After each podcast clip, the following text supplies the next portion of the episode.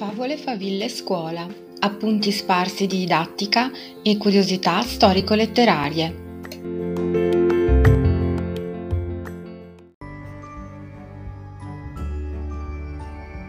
Divina Commedia, sintesi. Periodo di composizione.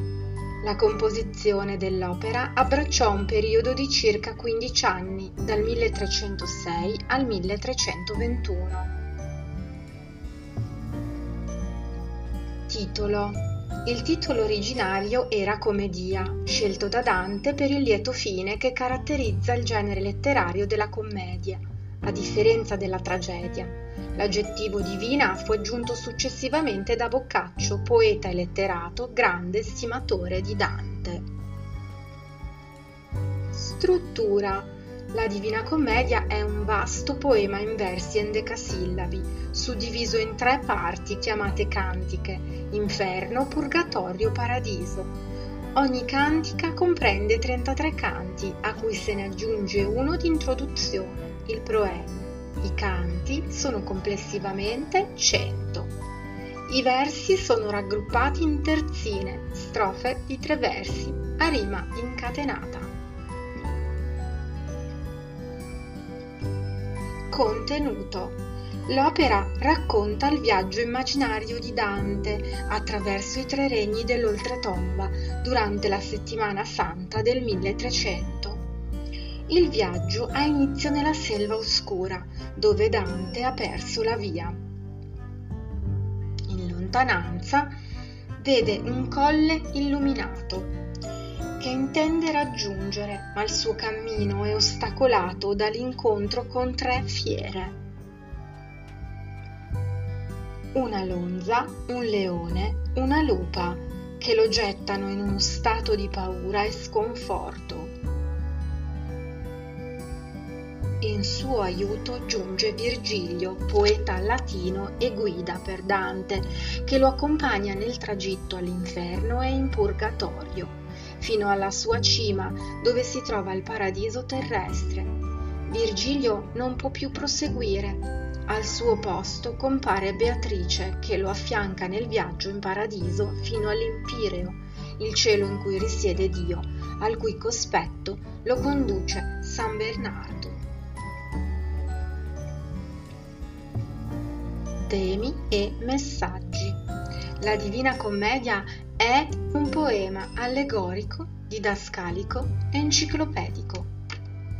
Un poema allegorico, l'allegoria è una figura retorica che prevede una duplice lettura del testo, il significato letterale e l'interpretazione simbolica.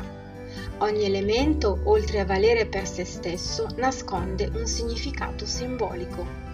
Per esempio, lo smarrimento di Dante nella selva rappresenta un momento di perdizione nel peccato e di crisi spirituale.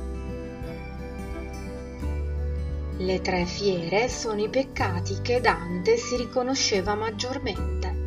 La lonza è la lussuria, il leone è la superbia e la lupa la cupidigia.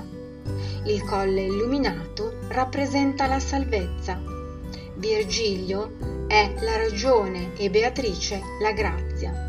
Il viaggio nell'oltretomba rappresenta il cammino di redenzione e purificazione dell'anima attraverso la consapevolezza del peccato e dei suoi effetti per il raggiungimento della salvezza eterna. Il viaggio si svolge su due piani, quello individuale dell'uomo Dante, quello universale dell'intera umanità.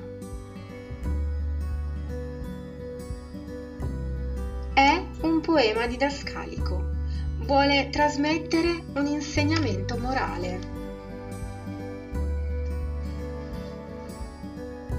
Durante il viaggio nell'oltretomba Dante immagina di incontrare le anime di personaggi realmente vissuti, della cronaca, della storia o inventati, come per esempio del mito, e che con la loro vicenda mostrano gli effetti distruttivi del peccato o i benefici della rettitudine per ammonire gli uomini a mantenere una buona condotta.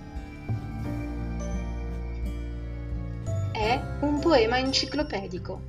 Durante il viaggio si fa riferimento alle più svariate conoscenze dell'epoca, trattate attraverso le diverse discipline, astrologia, astronomia, filosofia, matematica, mitologia, teologia, geografia e politica.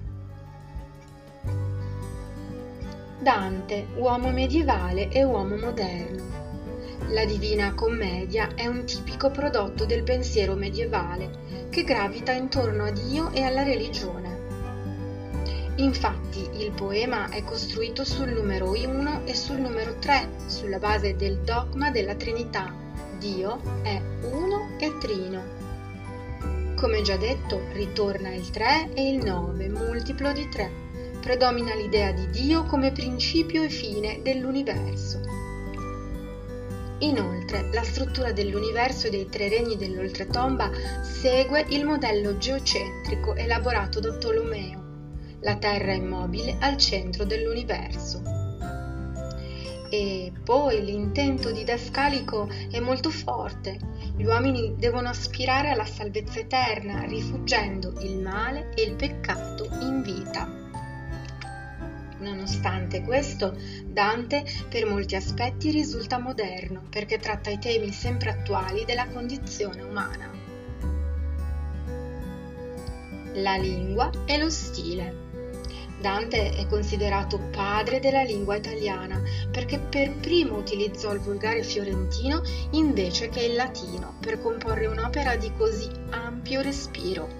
Fa uso di numerosi latinismi, neologismi e spazia da registri alti con lessico raffinato e termini aulici fino all'impiego di un linguaggio a volte anche scurrile e triviale nelle parole e nei gesti dei diavoli. Si osserva l'impiego abbondante di figure retoriche, similitudine, metafora, allegoria.